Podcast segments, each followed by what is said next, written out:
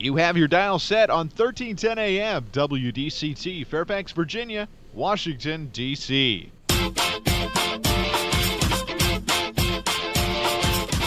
매콤 새콤 달콤한 이야기 이구순의 쓰리콤 세상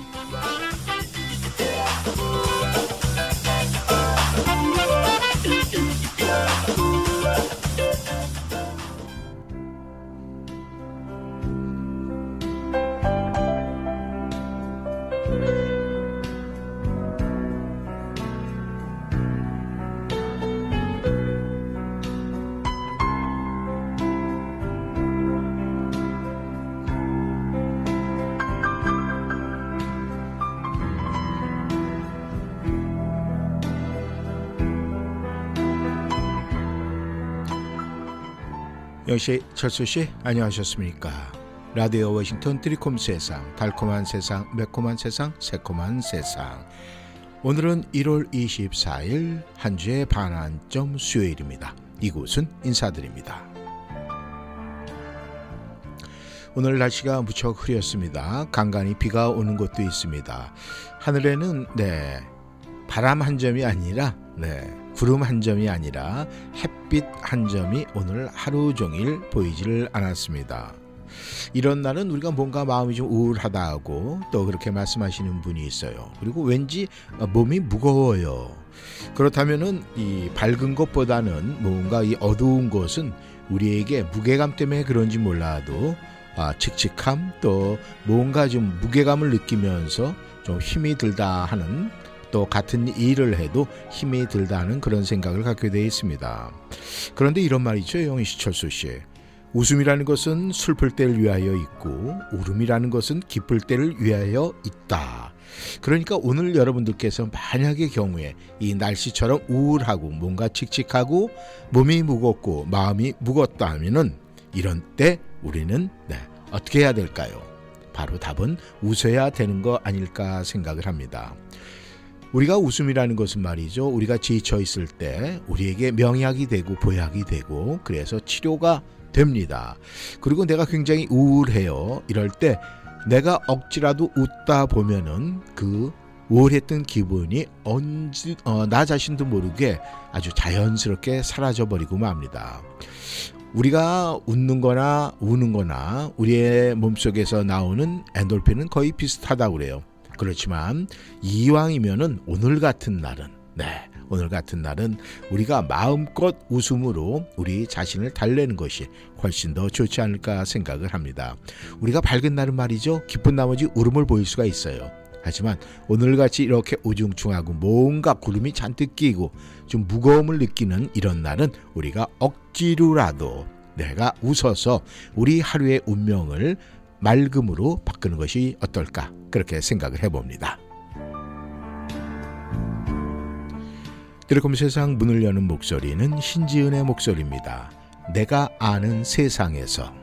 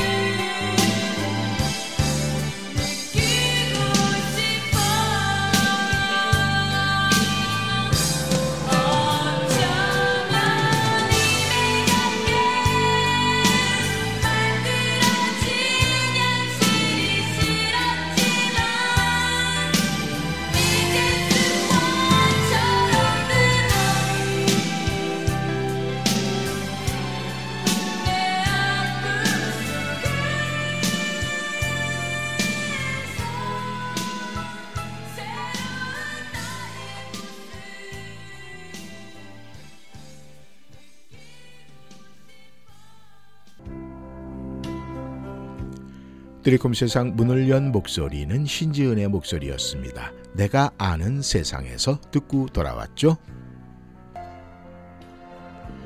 영씨, 철수 씨. 우리가 이루고 싶은 모습, 내가 뭔가 해내고 싶은 또 나의 소망이 담겨 있고 나의 목표는 그 마음속에 그리게 되면 그 결과는 이루어진다 이런 이야기가 있습니다. 그런데 그것이 그저 그냥 나오는 얘기가 아니에요. 심리학의 한 법칙이라고 합니다. 우리가 이루고 싶은 모습을 마음속에 그린 다음에 충분한 시간 동안 그 그림이 사라지지 않게 계속 간직하고 있으면서 잊을만 하면 다시 기억하고 다시 그리고 없어질만 하면은 다시 그리고 이런 식으로 네, 충분한 시간 동안 계속 그리게 된다면은 반드시 그것은 그대로 실현이 된다는 거예요. 그 이야기는 이구순의 이야기가 아닙니다. 심리학 연구하시는 심리학 박사 윌리엄 제임스의 이야기예요. 우리가 내가 만약에 뭔가가 하고 싶어요. 그런데 우리 주변에서 그런 일이 많이 일어납니다. 어떤 일? 내가 지금 어딘가를 방문을 해야 돼요. 그런데 그 방문하는 그 기간 동안 그곳의 일기가 참 제가 원하는 대로 또그 지장이 없게 좀 해주세요라고 간절하게 소망을 하며 나름대로 기도를 한다면 그렇게 이루어지는 경우가 굉장히 많습니다. 그런 이야기는 우리가 공동체를 통해서 많은 분들이 간증이라는 아, 그런 시간을 통해서 많은 사람들에게 은혜의 시간을 가질 때가 굉장히 많습니다. 그렇다면 우리가 그런 이야기 있지 않습니까? 아, 손에 봐야 들어가는 게 없는데 왜 안 하지? 이렇게 이야기할 수가 있어요. 그렇다면 청취자 여러분, 이 우리 영시 철수 씨도 내가 뭔가를 좀 해야 되겠다. 어떤 소망이 있고 내가 희망이 있고 이걸 갖다 꼭 했으면 좋겠다라는 소망이 있으면은 그것이 처음 시작할 때는 실현 가능성이 없어 보인다 할지라도 여러분이 마음속에 두고 계속 머릿속에 기억하며 계속 기도하며 네, 될 때까지 우리가 기억하면은 반드시 이루어진다는 것. 그것은 그냥 뭐 우리가 흔히 하는 이야기처럼 누군가에 전해지는 속설이 아니에요. 반드시 그것은 이루어지기 때문에 많은 분들이 은혜의 시간에 그런 간증을 나누지 않을까 그렇게 생각을 합니다.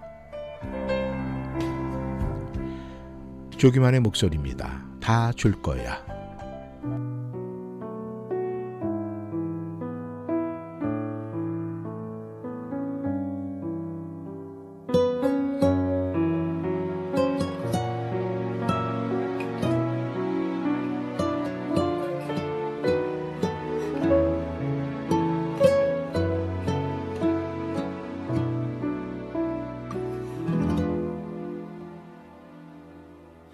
그대 내게 다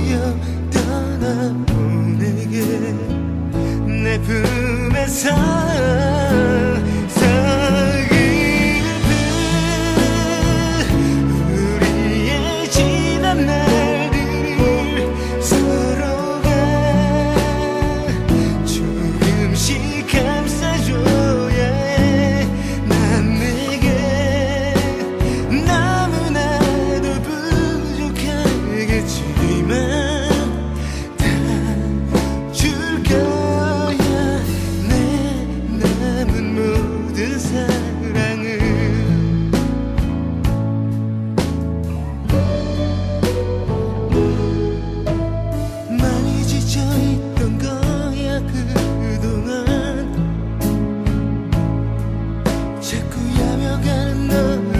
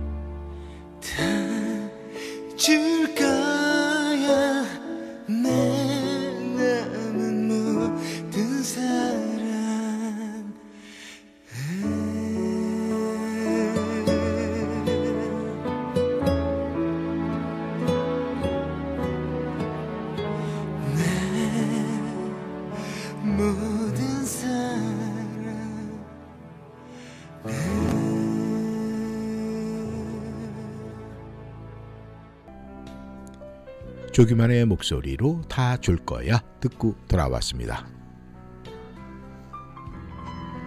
영씨, 철수씨, 우리가 운명, 그 운명이라는 것은 있는 그대로 받아들여야 됩니까? 제가 조금 전에도 말씀을 드렸지만은 이 운명이라는 거 우리가 소망하는 그대로 우리가 노력을 하고 계속 내 마음속에 그리고 있다면은 운명도 바꿀 수 있지 않을까 생각을 합니다.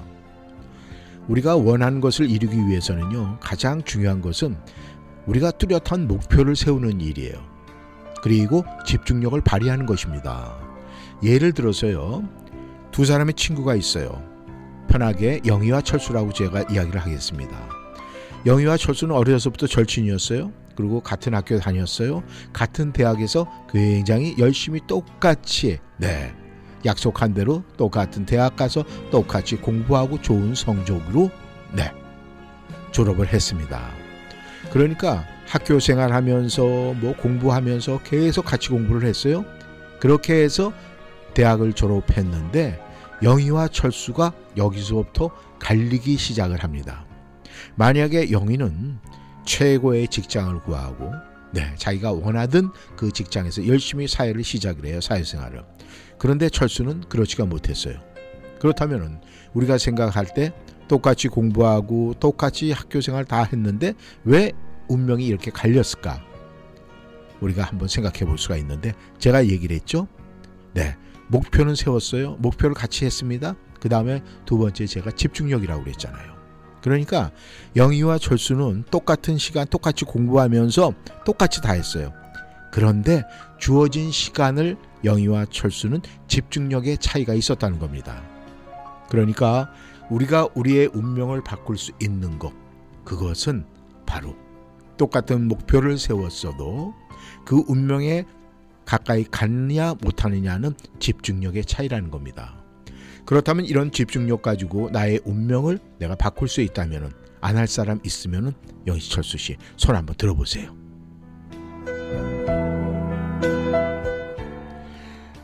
아침의 목소리입니다. 사랑했던 기억으로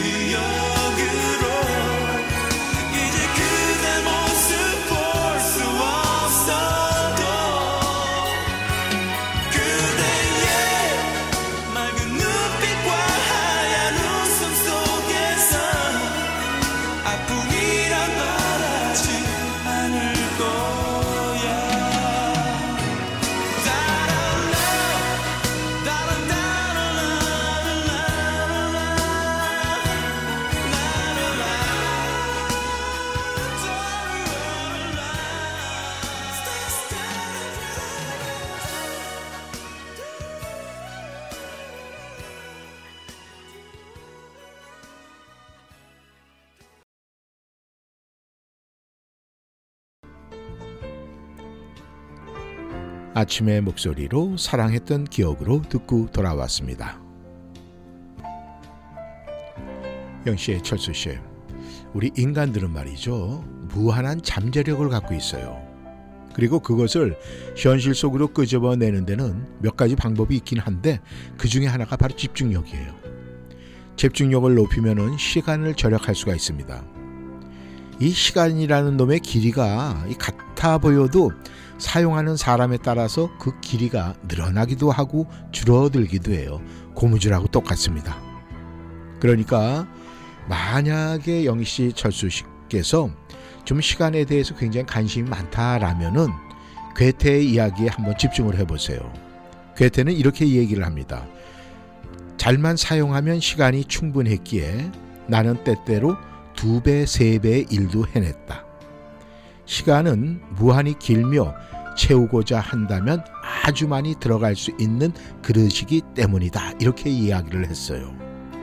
그렇다면 영시 철수 씨께서 만약에 시간에 관심이 많다라면은 괴테의 이야기 제가 방금 드린 이 말씀 잘만 사용하면 시간이 충분했기에 나는 때때로 두 배, 세 배의 일도 해놨다. 시간은 무한한 무한히 길며 채우고자 한다면 아주 많이 들어갈 수 있는 그릇이기 때문이다. 라고 생각하면 가능하지 않겠습니까? 여행 스케치의 목소리입니다. 옛 친구에게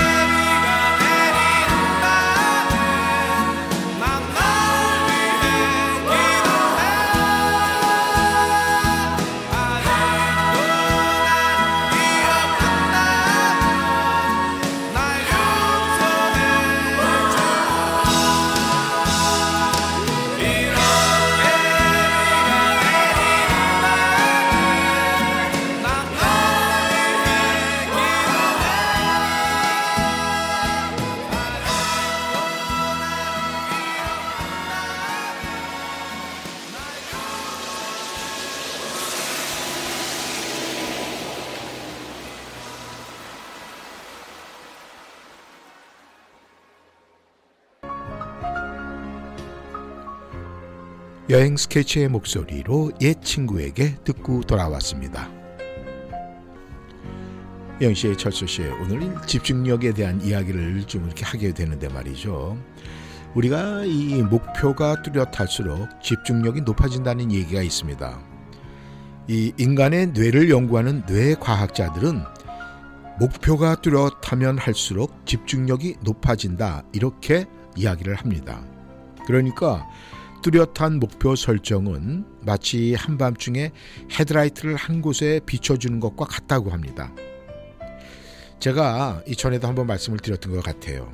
이 뚜렷한 목표 설정은 우리가 한밤중에 어둡잖아요. 아무것도 안 보이는데 그런데 자동차 헤드라이트를 다 키면 이렇게 비추어줘요. 왜?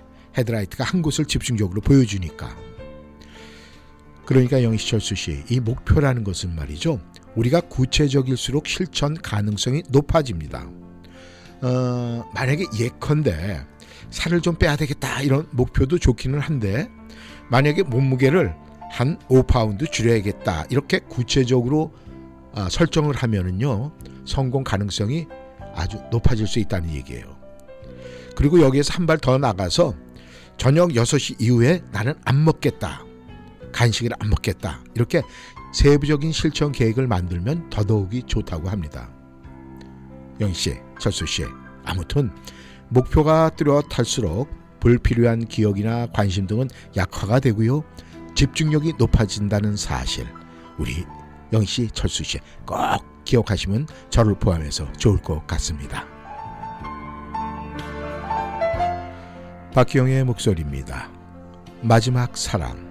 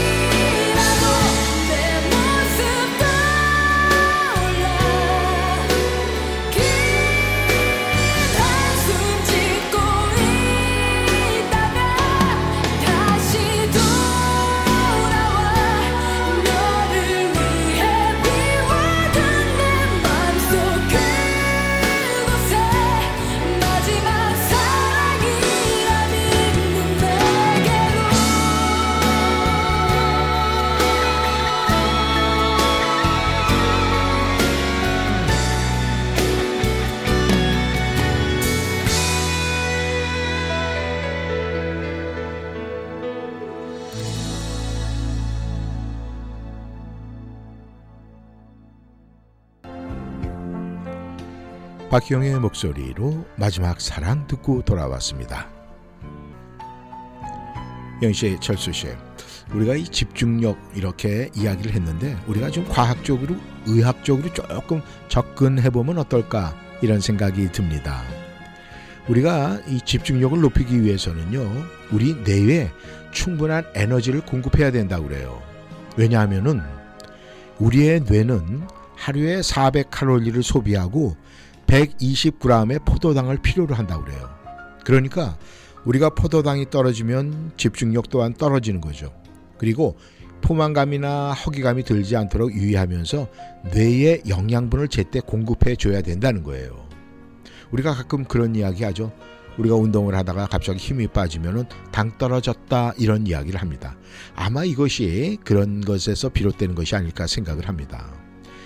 우리의 뇌는 말이죠. 영희철수 씨. 대단한 정력가라고 합니다. 하루 24시간을 쉬지 않고 일을 할 수가 있어요. 밤샘을 하며 피곤한 이유가 내가 지쳐서가 아니라 시력이나 몸이 필요하기 때문에 그렇다고 그래요. 그래서 집중력을 유지하려면은 쾌적한 컨디션을 유지할 필요가 있다는 겁니다. 요즘에 많은 분들이 일을 하다가 잠시 휴식을 취할 경우에 뭐 인터넷이나 이 스마트폰 이런 걸 보잖아요. 그러면 그건 휴식이 아니라는 거예요. 뇌가 거기에 또 집중을 하면서 더 피곤해진다는 거예요. 그러니까 잠깐 동안에 내가 휴식을 취한다. 뇌를 식힌다. 이렇게 생각을 할 때는요.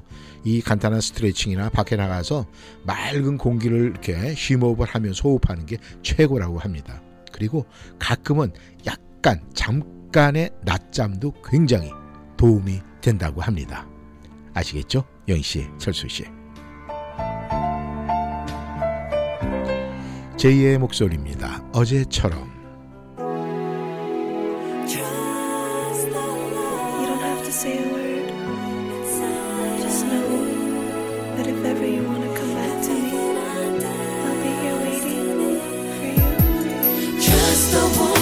You attention.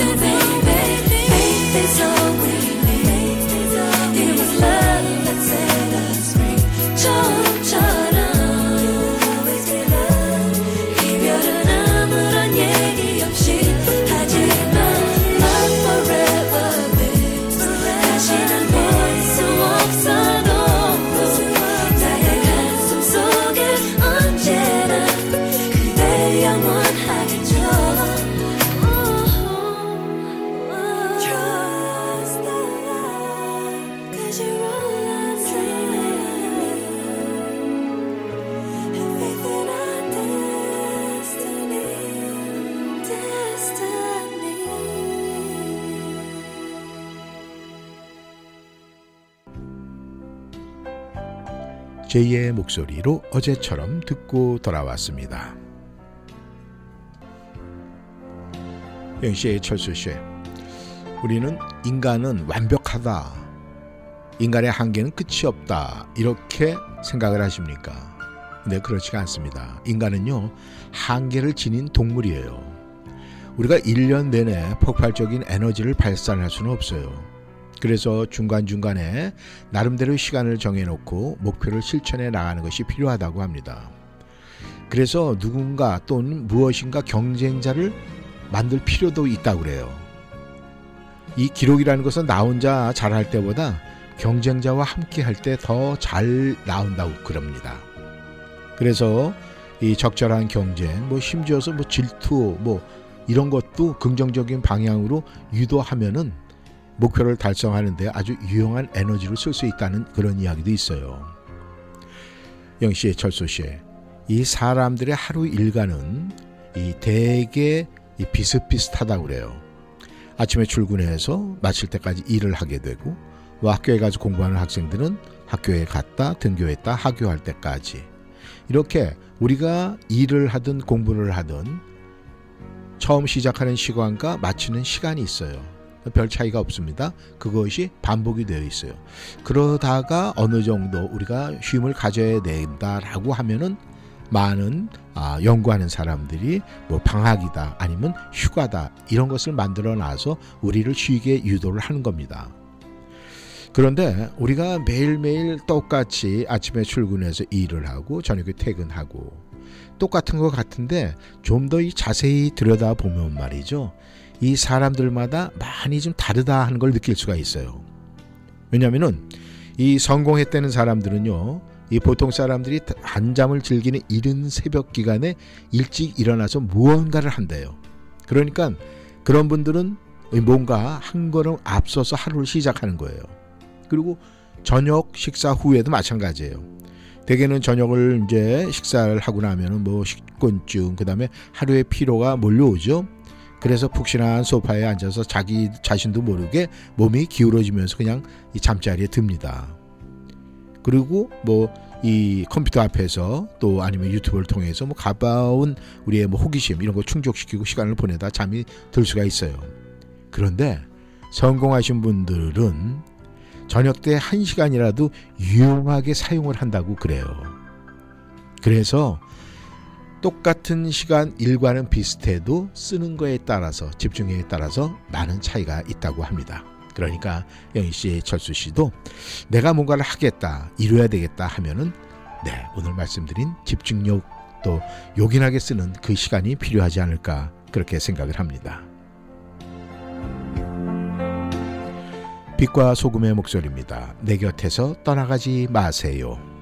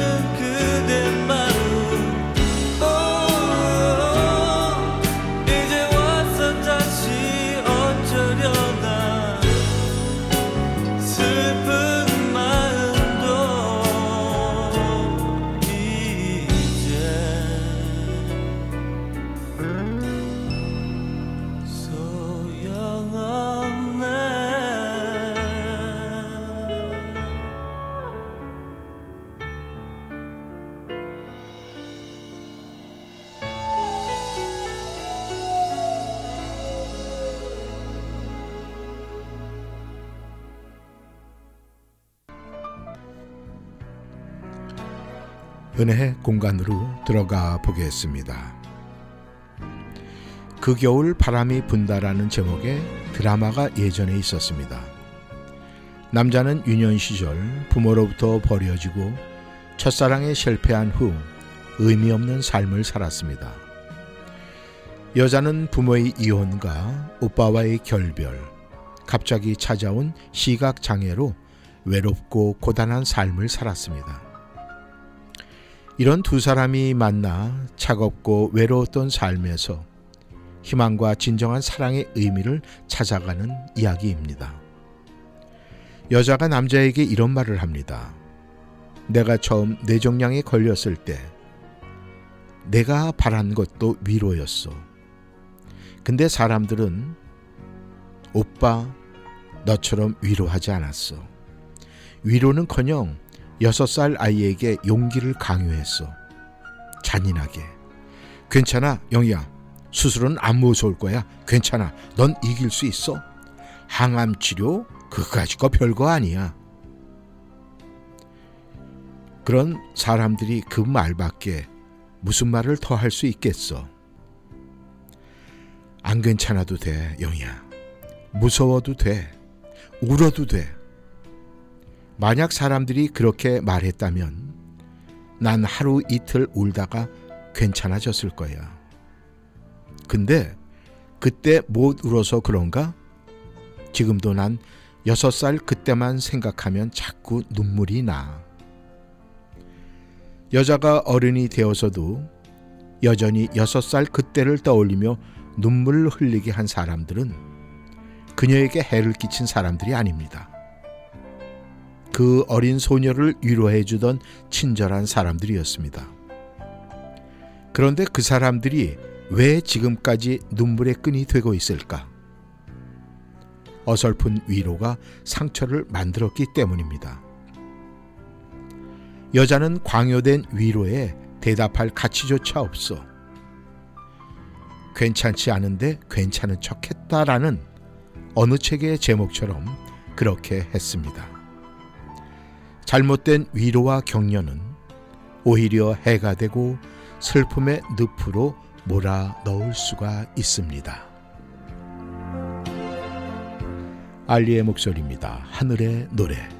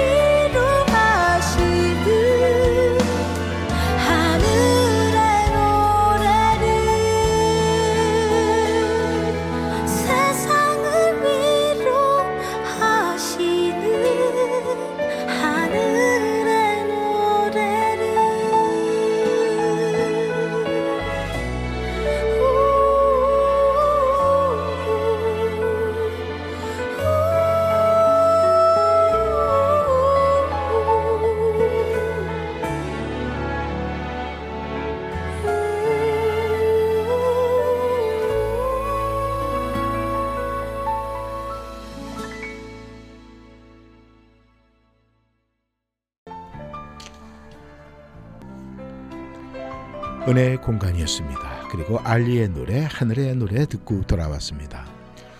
영씨, 절수씨, 오늘 하루 종일 네 아주 흐린 날씨였습니다. 그리고 내일은 비 소식이 있어요. 이 뭔가 분위기는 우리를 뭔가 어둠 속으로 몰아넣는 것 같지만은 우리의 마음은 그래도 항상 즐겁고 환하게 웃어야 되겠죠. 그런 마음으로 오늘 저녁 보내시고요. 내일 다시 만나겠습니다. 오늘도 함께 해주셔서 감사합니다. 지금까지 이구순이었습니다. 안녕히 계십시오.